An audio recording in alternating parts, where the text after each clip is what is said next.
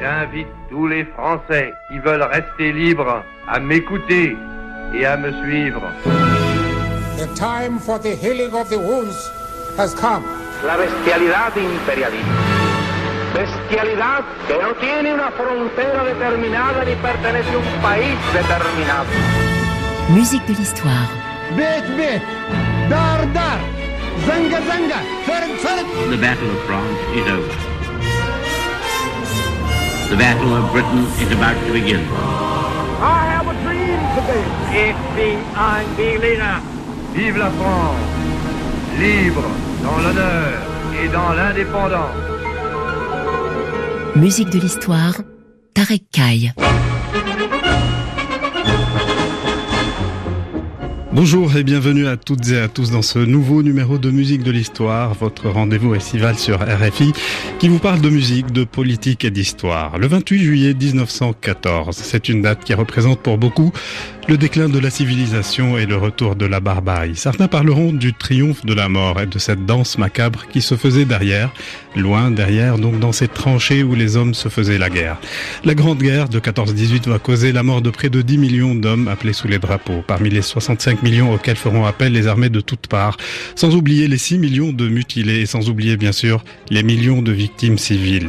Qu'ils soient musiciens, compositeurs, peintres, sculpteurs ou écrivains, ils ont répondu à cet appel pour défendre la patrie contre l'ennemi. La Première Guerre mondiale et les musiciens, c'est des dizaines et des dizaines d'histoires. C'est des histoires comme celle d'un Albéric Magnard, compositeur français qui résistera seul dans sa maison face à l'ennemi, tuant un soldat allemand et se suicidant quand d'autres soldats pénètrent dans sa propriété.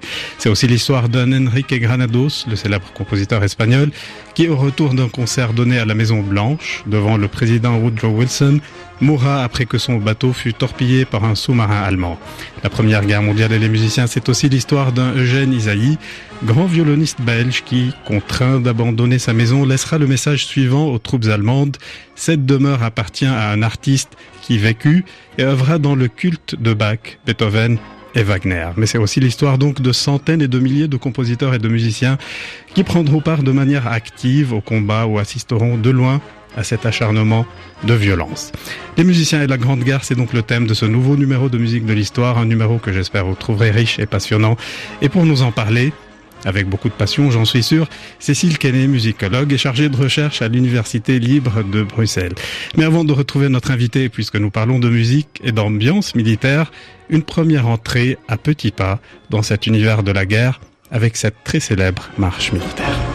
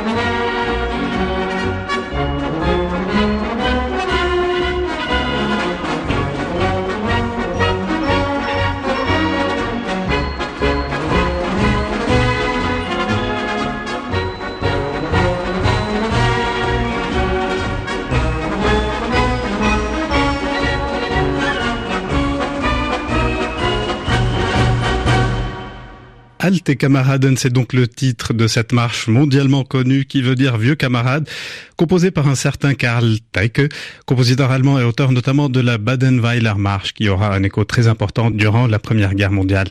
Nous avons donc écouté l'Alte Kameraden dans un enregistrement de l'ensemble avant de l'Orchestre Philharmonique de Berlin, placé sous la direction de Herbert van Karajan. J'ai donc le plaisir d'accueillir dans ce nouveau numéro de musique de l'histoire Cécile Kenney, musicologue et chargée de recherche à l'Université libre de Bruxelles. Cécile Kenney, bonjour. Bonjour. Merci donc d'avoir accepté notre invitation. Comme je le disais, euh, cette musique militaire que nous venons d'écouter, sous ses apparences peut-être un peu légères, joviales euh, ou même naïves, va jouer un rôle assez important dans la mobilisation qui commençait à se faire à l'éclatement de cette première guerre mondiale le 28 juillet 1914. Oui, tout à fait. Alors la musique euh, militaire euh, et la musique en général, en fait, c'est un instrument de mobilisation euh, pour tous, en fait. et dans les nouveaux découpages du, du, des territoires nationaux, avec le front et l'arrière, on a une utilisation de la musique et en particulier de la, la musique militaire pour mobiliser la population à travers des défilés militaires, des concerts et au front des l'exécution de marches pour des, des événements en particulier, et aussi euh, une musique euh, qui va viser à détendre, à encourager euh, les combattants. Mhm. Donc il y a cette musique avant les batailles pour mobiliser les gens, mais il y a aussi cette musique sur les champs de bataille où l'on faisait appel à des musiciens de combat, des musiciens sur les tranchées, comme c'était le cas avec ceux que l'on appelait par Pipers in Action, ces joueurs de cornemuse dans les régiments écossais de l'armée anglaise. mais il y a aussi la présence de l'harmonica chez les soldats allemands. il y a les Trumpeter und Trommeln de l'armée du, du Kaiser. Quel a été le rôle exact euh, de la musique dans ces circonstances? Alors, ce qui euh, change peut-être par rapport aux guerres euh, plus anciennes, c'est que euh, finalement, sur les zones de combat, la présence des musiciens n'est pas si fréquente, mais néanmoins, il y a effectivement ces, notamment ces Pipers in Action, qui sont des, musiciens écossais, donc dans l'armée anglaise, et on, on sait qu'il y a eu au moins 500 tués et au moins 600 blessés parmi ces musiciens de combat qui avait pour rôle de galvaniser les combattants euh, de, au son des marches, de marches bien connues. Et donc ça, on sait par des témoignages que ça a eu euh, énormément d'effets en fait sur la motivation sur des, des, des combattants. Mais euh, ces Pipers in Action étaient très exposés, ces joueurs de cornemuse, euh, pendant les guerres de position, notamment parce que euh, ils avaient comme fonction de jouer en haut de la tranchée. Ils appelaient mm. ça over the top, et ça voulait dire s'exposer vraiment aux tirs ennemis. Et donc Dominique Lubrecht a pu parler de d'héroïsme suicidaire pour ces musiciens mm. soldats qui ont ensuite été un peu protégés, mais c'est vrai qu'ils ont été effectivement très touchés. Il y a, il y a effectivement des, des, histoires extraordinaires de, de, ces musiciens qui affrontaient les, les, feux adverses, juste munis de leur euh, instrument de musique. Euh, Cécile Kenney et Georges Clémenceau, l'ancien Premier ministre français durant la Première Guerre, qui a joué aussi un rôle clé durant ce conflit, disait la chose suivante, la musique militaire est à la musique ce que la justice militaire est à la justice. Euh, à partir de ce constat qu'il fait une question qui pourrait paraître absurde, est-ce que la musique militaire, c'est de la musique On peut encore opposer la musique militaire qui exalte en quelque sorte euh, les instincts qui poussent au combat à la vraie musique qui serait, elle, d'essence euh, pacifique, qui s'élève au-delà des conflits? Alors, est-ce que c'est de la musique, la musique militaire? Alors, euh, moi je dirais oui, bien évidemment, puisque la musique c'est tout son humainement organisé, comme le disait euh, John Blaking. Donc effectivement, c'est on peut pas le mettre à, la mettre à part. Ceci étant, c'est vrai que la musique militaire est très mal vue et cette formule-là de Clémenceau qui met sur le même plan une justice sommaire, euh, expéditive et une musique qui serait une, une, finalement une, une, fausse musique, qui serait pas de la vraie musique, ça montre bien à quel point la musique militaire donc est à mauvais mauvaise presse. Alors pourquoi? Parce qu'on estime que c'est une musique fonctionnelle, alors qui, qui n'a pas le, un statut euh, prestigieux puisque elle sert à quelque chose, euh, donc à faire défiler les troupes ou alors euh, à, à, souligner un événement militaire, etc. Aussi parce que c'est une musique simple, donc mhm. c'est pareil, elle n'a pas le prestige de, de la grande musique. Euh, simple, accessible à tous. Et puis aussi, effectivement, comme vous le soulignez, le fait que euh, elle potentiellement, elle, est un, outil d'embrigadement. Elle pousse à, à faire la guerre. Euh, sauf qu'en fait, et c'est notamment ce qu'a bien montré euh, Didier Francfort, euh, la musique militaire, c'est un répertoire extrêmement large et en fait extrêmement ouvert, où Mm. circulent énormément de répertoires à l'intérieur qui viennent de la sphère civile. On a aussi des répertoires militaires qui viennent aux civils, qui retournent aux militaires. Et je pense notamment à une chanson euh, très bien connue, hein, euh, La Madelon, qui était au départ une marche militaire, qui est devenue une chanson française. Et euh, donc euh, un parolier lui a rajouté Louis Bousquet euh, donc un texte et avant 14 donc ça devient la la Delon qui en fait après devient la musique quasi officielle en fait de l'armée française des poilus Hmm. donc chantée comme on le sait tout au long de la de la Grande Guerre. À notre niveau, Cécile connaît cette musique militaire et ce mélange entre musique savante et musique populaire permettra l'émergence d'un nouveau genre musical, le jazz, avec l'arrivée des troupes américaines sur le sol européen.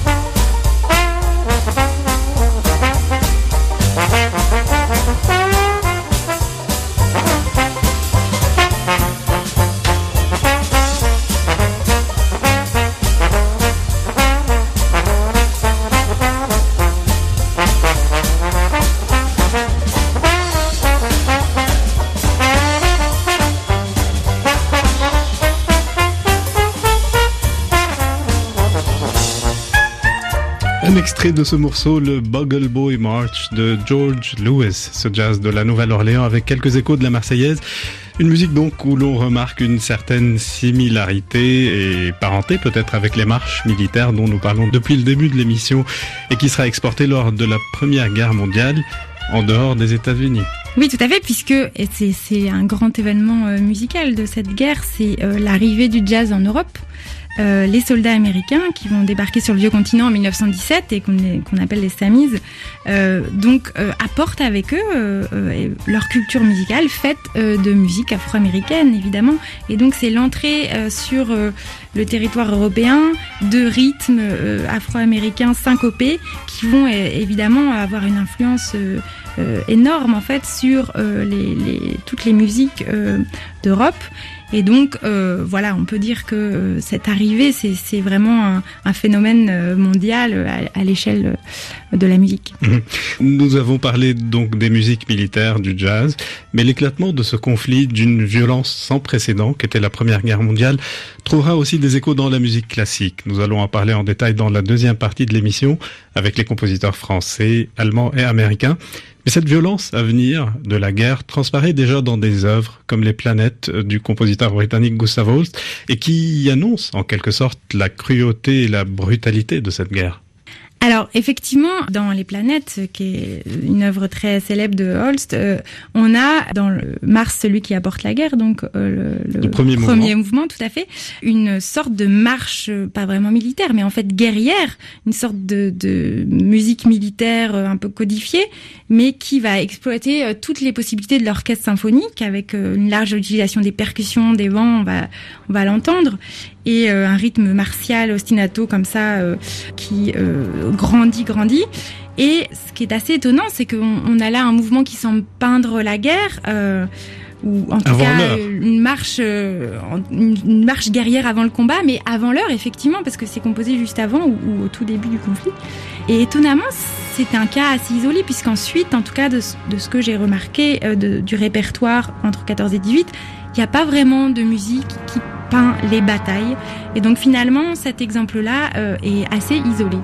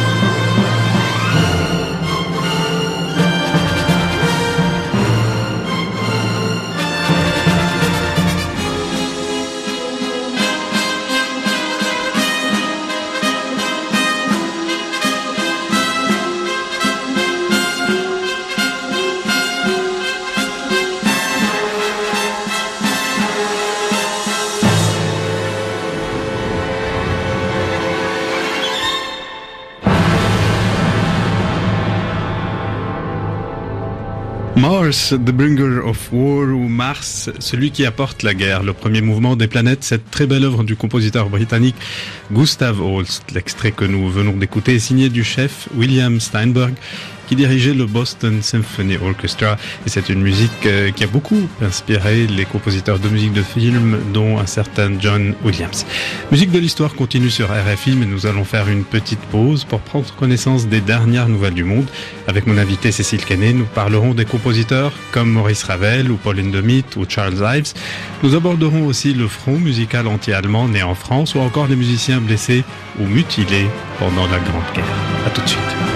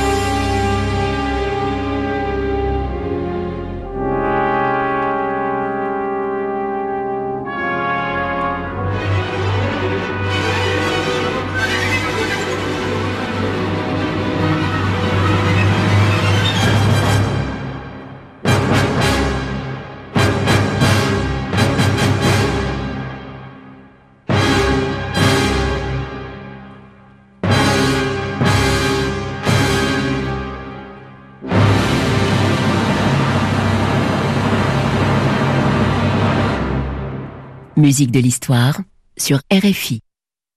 J'invite tous les Français qui veulent rester libres à m'écouter. The time for the healing of the wounds. I have a dream today. The Battle of France is over. Dar dar, zanga zanga, fer fer. Musique de l'histoire. Tarek Kaye. C'est la deuxième partie de Musique de l'Histoire, votre émission qui met en lumière les rapports qui existent entre la musique classique, l'histoire et la politique. Au menu de l'émission d'aujourd'hui, les compositeurs et la Grande Guerre. Et nous sommes donc toujours avec Cécile Kenney, musicologue et chargée de recherche à l'Université libre de Bruxelles. Cécile Kenney, nous avons parlé en long de cette ambiance qui a précédé et qui a accompagné le début de la Première Guerre mondiale. Abordons le cas de la France lors de ce conflit. Contrairement à la situation en Angleterre où les compositeurs allemands continuent à être joués pendant des années, la musique allemande sera bannie des concerts parisiens durant la Grande Guerre. Donc les œuvres de Brahms, de Schumann, de Wagner euh, ne seront plus jouées à l'exception de la musique de Beethoven qui demeure le compositeur préféré des Français. Pourquoi déjà ce rejet de la musique allemande et qu'est-ce qui fait que la musique de Beethoven fasse tout simplement exception à ce boycott euh, généralisé? Alors tout d'abord, euh, il est vrai que la musique allemande est interdite. Alors pourquoi? Parce qu'en fait, c'est toute la culture allemande qu'on va rejeter, puisque euh, les Allemands donc incarnent la négation de la civilisation. Cette guerre est justifiée par la vengeance euh, à l'égard des crimes allemands. Donc on va on va véritablement rejeter tout l'ensemble de la culture allemande. Sauf que, évidemment, il y a un patrimoine commun que là, on ne va pas rejeter. Et Beethoven en fait partie. Alors Beethoven, pourquoi il est accepté? Alors ça, c'est intéressant. Donc il y a l'idée d'un patrimoine commun dont je parlais tout à l'heure, euh, d'un patrimoine classique, et aussi, je pense, la continuation d'une appropriation française de Beethoven, puisque, comme l'a bien montré Stéphane Bourg, on voit quelque chose de français dans les valeurs universelles qui Hmm. vont être véhiculées Humaniste aussi. par, voilà, humanistes qui vont être véhiculés à travers l'œuvre euh, de Beethoven. Et puis, c'est un compositeur qui plaît, évidemment, donc euh, son retour sur scène est salué par l'opinion. Un des compositeurs français qui va se démarquer par rapport euh, à cette position adoptée par une large partie des musiciens et des compositeurs, c'est Maurice Ravel, euh, le célèbre auteur bien sûr du boléro. Ravel va chercher par tous les moyens de s'engager dans l'armée. Il sera réformé à cause, dit-on, de son poids trop léger, euh, de 2 kilos. Mais cependant, Ravel continue à utiliser les contacts, ses connaissances pour euh, devenir conducteur de camion au sein d'un des régiments de l'armée française. Euh, comment déjà faut-il comprendre la position de Ravel euh, de s'opposer à ce front musical anti-allemand? Pour lui, il faut continuer à jouer, à écouter cette musique allemande. Tout à fait. Alors Ravel est un peu à contre-courant. Alors il y en a certains autres, mais c'est vrai que, comme vous disiez, pour une large majorité, euh, la musique allemande moderne et la culture allemande moderne est, complètement à exclure. Euh, pour Ravel, au contraire, euh, il faut défendre la nation. Alors il y a un engagement très fort. hein. Il va, comme vous le disiez, il va faire tout pour être mobilisé. En même temps, c'est au nom de valeurs universelles et non pas particulières. Et puis euh, avec une ouverture à toute forme de modernisme, un intérêt pour la tonalité, la, bi- la bitonalité et pour la musique euh, germanique. Quand on lui demande d'adhérer à la Ligue nationale pour la défense de la musique française, Ravel va répondre non, euh, il serait dangereux, et là je le cite, pour, il serait dangereux pour les compositeurs français d'ignorer systématiquement les productions de leurs confrères étrangers et de former ainsi une sorte de coterie nationale. Et donc il y a, y a une curiosité de Ravel qui va pas du tout être euh, émoussée par cette guerre, bien au contraire. Euh, Ravel sera marqué par ce conflit. Euh, il verra la violence de très près, il verra le malheur de très près avec la perte de proches, d'amis, de collègues. Il composera cette œuvre, Le tombeau de Couperin, en souvenir de quelques-uns de ses camarades euh, tombés lors de cette guerre. Alors le tombeau de Couperin, c'est une œuvre euh, qui a été commencée au début euh, du conflit et qui a été reprise lorsqu'il est finalement puisqu'il tombe malade, il, rentre à Paris en, en 1916, et donc il va reprendre l'écriture de ce tombeau de Couperin, qui est une suite pour piano composée de six pièces. Et alors ce titre est intéressant, le tombeau, parce que ça renvoie au genre ancien de l'hommage, donc a une référence à la musique ancienne, et évidemment à Couperin. Alors bien qu'en fait, Ravel précise que c'est plus un hommage à l'ensemble de la musique française du XVIIIe siècle, mais on a là une attitude euh, assez fréquente, c'est-à-dire le retour à un patrimoine euh, national, euh, et puis effectivement l'hommage aussi aux camarades morts au front, puisque chaque pièce est dédiée à un ami mort au front. Avant de passer à un des mouvements du tombeau de Couperin, je voudrais vous faire écouter ce témoignage de Marguerite Long. C'est une des plus grandes pianistes et pédagogues françaises et surtout amie de Ravel. C'est elle qui va créer l'œuvre en 1919. J'ai travaillé le tombeau de Couperin pendant les bombardements de Paris en 18. Alors j'ai joué la première audition. Et alors, devant tant de catastrophes, quand je suis entré sur la scène, Ravel a dit le piano va tomber, prévoyant que ça ne pouvait pas se finir ainsi. Et il n'est pas tombé et j'ai joué le tombeau de Couperin. avec un très gros succès sur cette œuvre admirable, justement, et alors à la fin, tout le monde glissait. Alors les comme ça se compose de six morceaux, chacun en demandait un. Alors c'était un peu difficile de les jouer tous à la fois. J'ai recommencé, pas dans le bon sens, puis il a eu tout de même le même succès. Et le tombeau de train a enfin été joué.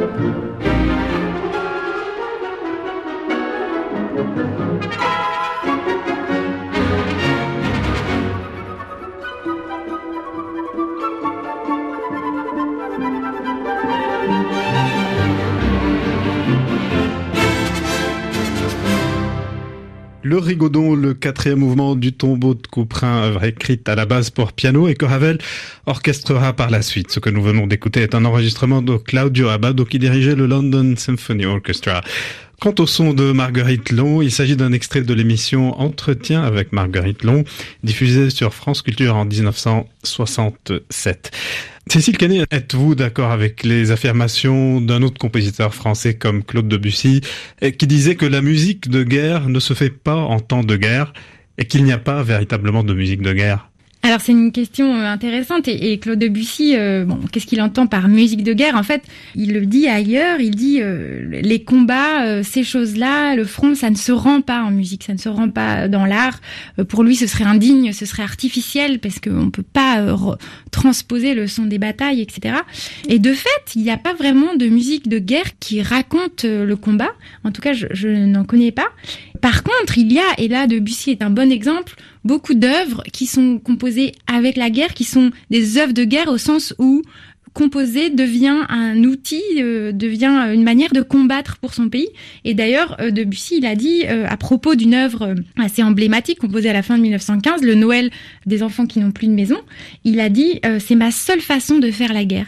Et donc ça, c'était une, mélodie pour chant et piano sur un texte de Debussy lui-même, où euh, on voit très bien euh, justement cet appel à la vengeance dont, on parlait tout à l'heure, ce rejet euh, de, des Allemands avec un texte très violent comme punissez-les, vengez les enfants de France, puisque les Allemands ont tout pris aux enfants français, mais pas seulement français, hein, belges, serbes, etc.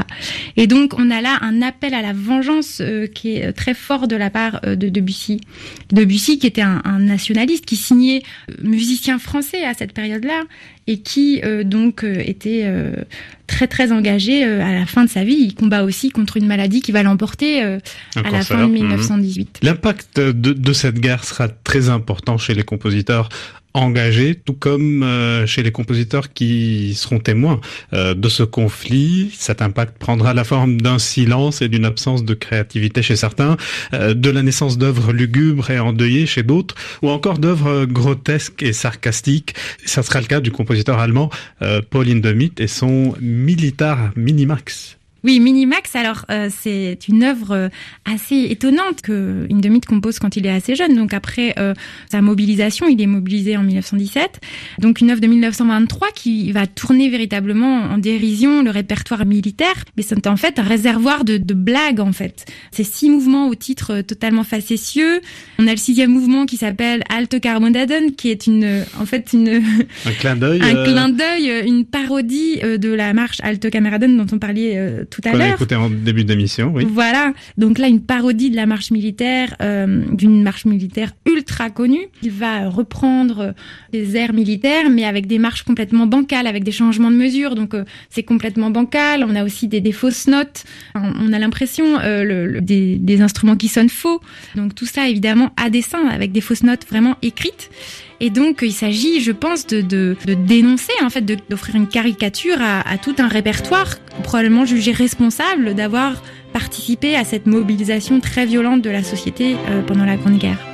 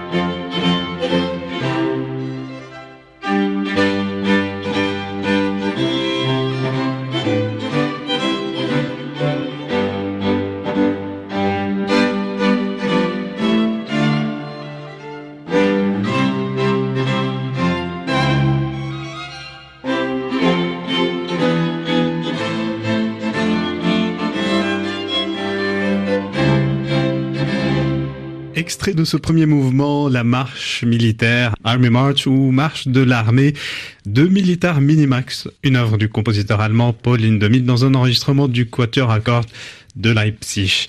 Euh, Militar Minimax qui fait référence au nom de deux personnalités connues à l'époque de Indomit. C'était le prince de Fürstenberg qui s'appelait Max, et Minnie, c'était la comtesse euh, Wilhelmine, qui s'était donc mariée à, Max, d'où ce titre Militar Minimax. Le 6 avril 1917, Alexandre Ribot, le président du Conseil des ministres français, fera la déclaration suivante.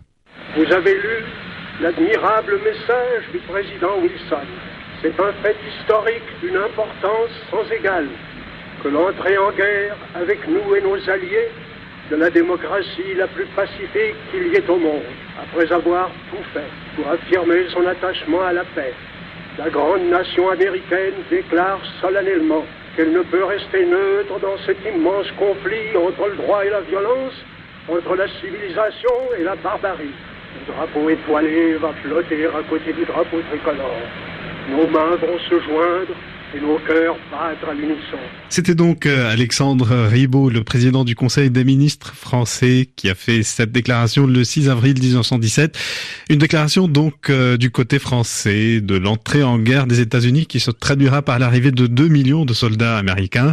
Parmi ceux qui arrivent en Europe, beaucoup de musiciens et de compositeurs comme Irving Berlin, Lawrence Powell ou Robert Bennett, pour ne citer que quelques-uns, alors que des compositeurs comme Charles Ives sont restés chez eux sans qu'ils n'oublient pour autant euh, les malheurs de ce conflit.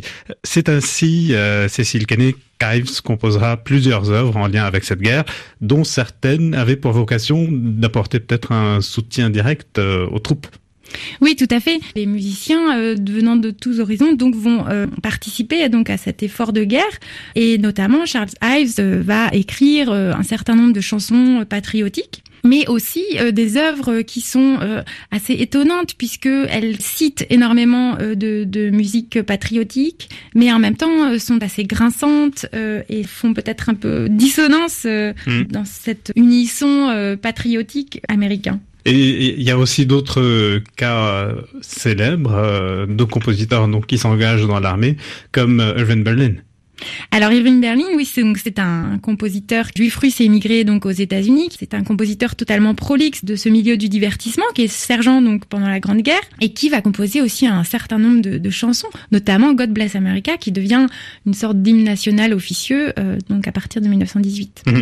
Revenons à Charles Ives et à cette œuvre que nous allons écouter euh, dans quelques instants. Deux petits mots euh, justement sur euh, ce They Are There. C'est une musique assez étonnante, euh, avec un thème de marche, mais plein de dissonance, une impression de brouillage de l'orchestre, de dérapage, mm. et aussi une marche qui, qui va parodier euh, les chansons patriotiques euh, de la Grande Guerre.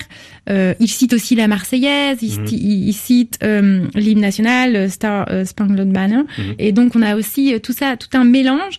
Et, et c'est clair que dans le cas de Ives, euh, la musique militaire dont, dont, dont il vient lui-même, son père était chef de musique militaire, c'est un matériau qu'il va utiliser, qui va être une base pour ses expérimentations sonores, tout en étant euh, profondément euh, patriote, mais dans une veine vraiment pacifique.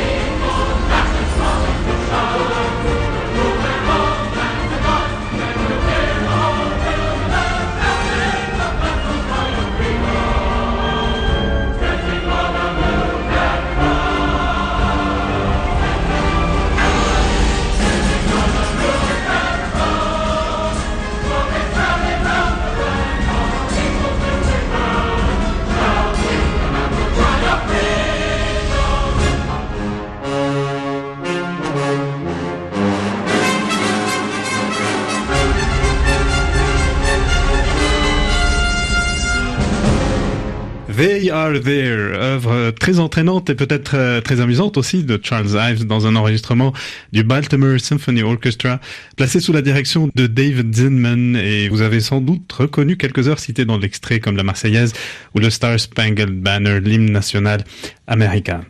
Cécile Kenney Hans Kreisler, un des plus grands violonistes qui est connu le XXe siècle, s'engagera comme tant d'autres artistes. Son témoignage sur l'engagement des artistes à son époque reste très édifiant. Euh, il déclare après avoir été blessé lors d'une bataille ce qui suit. Dès que la guerre commença, la dernière chose à laquelle je pensais était que j'étais violoniste. À côté de moi, il y avait un prince, un sculpteur, un mathématicien, un professeur, et personne ne demandait ce qu'on avait été. On oubliait tout, sauf le travail qu'on avait à faire. Pourquoi exigerais-je l'immunité artistique? On oublie donc euh, Cécile connaît sa condition d'artiste, sa vie antérieure, on s'engage pour combattre, et résultat, beaucoup de blessés parmi les musiciens, euh, dont un certain Paul Wittgenstein, pianiste qui perdra une de ses deux mains. Oui, tout à fait. Alors, c'est une histoire euh, assez célèbre, celle de Paul Wittgenstein, donc qui euh, va, au moment d'une bataille euh, en Pologne, va être touché par une balle russe au coude et amputé. Donc de la main droite. Oui, tout à fait. Et il décide de continuer quand même sa carrière de pianiste. C'est un brillant pianiste. Et il va commander des œuvres pour la main gauche. Donc, si vous voulez, c'est les effets de la guerre, c'est aussi l'émergence d'un type de répertoire euh, donc euh, qui est vraiment euh, lié au, à ces, ces, blessures de guerre. Et très insolite du coup. Et très insolite, même si il y a quand même des choses pour la main gauche avant. Mais donc on a ce concerto de Ravel puisqu'il va commander à Ravel un concerto, mais aussi à d'autres compositeurs célèbres parmi les plus grands. Comme Prokofiev par exemple. Voilà, tout à fait, comme Prokofiev.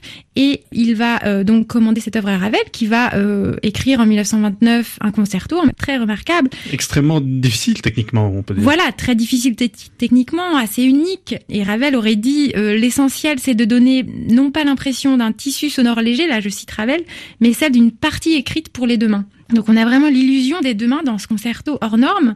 Et, de ce point de vue, c'est aussi en quelque sorte une œuvre issue de la Grande Guerre parce que justement écrite pour un mutilé de guerre et aussi parce que euh, dans le, la partie rapide du, du, concerto, on a des motifs inspirés par le, le jazz. Et le jazz, c'est évidemment, comme on l'a vu tout à l'heure aussi, mmh. euh, c'est un événement, l'arrivée du jazz en Europe, c'est un événement qu'il faut comprendre euh, dans la, la, Grande Guerre, la, la Première Guerre mondiale véritablement.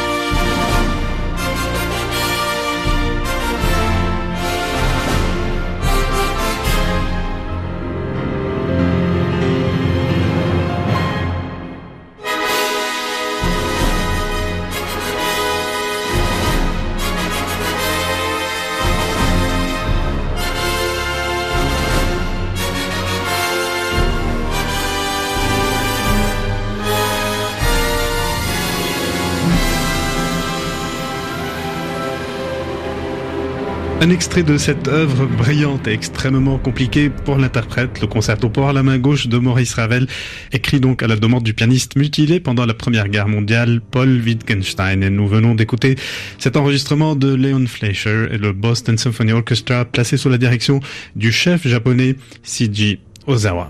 Et c'est donc avec cette musique que ce numéro de musique de l'histoire touche à sa fin. Merci beaucoup euh, Cécile Kenney d'être venue nous parler de cette période douloureuse de l'histoire. Je rappelle que vous êtes musicologue et chargé de recherche à l'Université libre de Bruxelles. Merci à vous. Pour ceux qui souhaitent poursuivre euh, leur lecture, je recommande un ouvrage de Dominique Aubrecht, euh, donc 1914-1918, musicien des tranchées. Je remercie aussi Lorenzo Denet qui a réalisé cette émission. Quant à nous, eh bien, on se retrouve la semaine prochaine pour explorer l'univers cette fois de Wagner, de Hitler et de la passion qu'avait le Führer pour le maître de Bayreuth. Toujours bien sûr sur RFI, la radio du monde.